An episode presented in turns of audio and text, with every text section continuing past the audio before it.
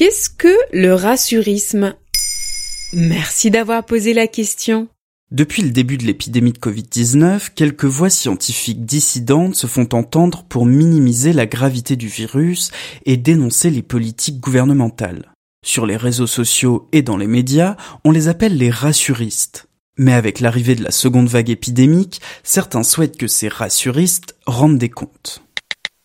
Le 5 octobre, Donald Trump s'apprête à quitter l'hôpital où il est soigné de la Covid-19. Il tweet N'ayez pas peur de la Covid. Le même jour, le mot est lâché en gros et en rouge en une du quotidien Libération. Rassuriste, c'est scientifique que le virus n'inquiète plus. Rassuriste donc en opposition à alarmiste, ceux qui appuient les décisions du gouvernement et appellent même à des mesures plus strictes. Et qu'est-ce qu'ils disent, ces rassuristes Pour eux, le virus n'est pas si mortel, la deuxième vague inexistante et les masques inutiles.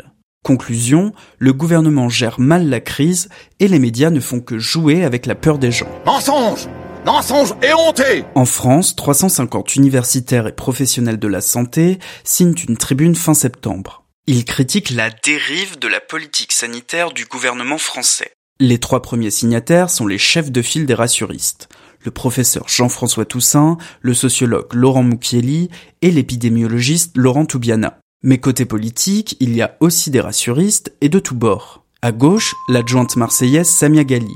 À droite, le président de la région sud, Renaud Muselier. Et au centre, l'ex-député LREM Martine Vonner, qui affirme encore en octobre 2020, dans l'Assemblée nationale, Le masque ne sert strictement à rien, mesdames et messieurs.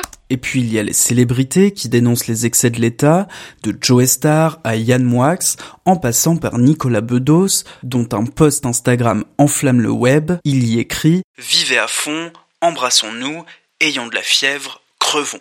Mais comment expliquer ce phénomène? Il y a un contexte général de défiance de l'autorité en France, comme le montre l'abstention ou les mouvements sociaux qui agitent le pays ces dernières années. Il faut aussi dire que la communication du gouvernement a évolué et s'est souvent contredite depuis mars, laissant une porte ouverte à ce genre de discours auquel les médias et les réseaux sociaux donnent beaucoup de place. Sauf qu'en octobre, les hôpitaux se remplissent à nouveau et le nombre de morts augmente. En effet, c'est pourquoi ce genre de discours énerve d'autres médecins, par exemple le professeur Pialou, qui pointe sur BFM TV la responsabilité des rassuristes. Mais il y a eu une responsabilité individuelle des gens qui n'ont pas arrêté de marteler qu'il n'y avait pas de reprise du virus, et pire encore que certaines mesures barrières n'avaient pas leur efficacité scientifique, on a marché sur la tête.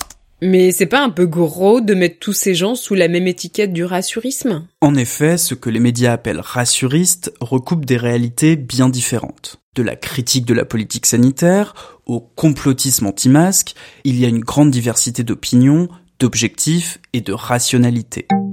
Opposer les alarmistes aux rassuristes est une conception un peu binaire du débat public. Pour le docteur Michel Simès, plutôt que de croire un camp ou l'autre, le mieux est encore de se fier à ceux qui disent qu'on n'en sait rien. Voilà ce qu'est le rassurisme. Maintenant vous savez, en moins de 3 minutes nous répondons à votre question. Que voulez-vous savoir? Posez vos questions en commentaire sur les plateformes audio et sur le compte Twitter de Bababam. Bab.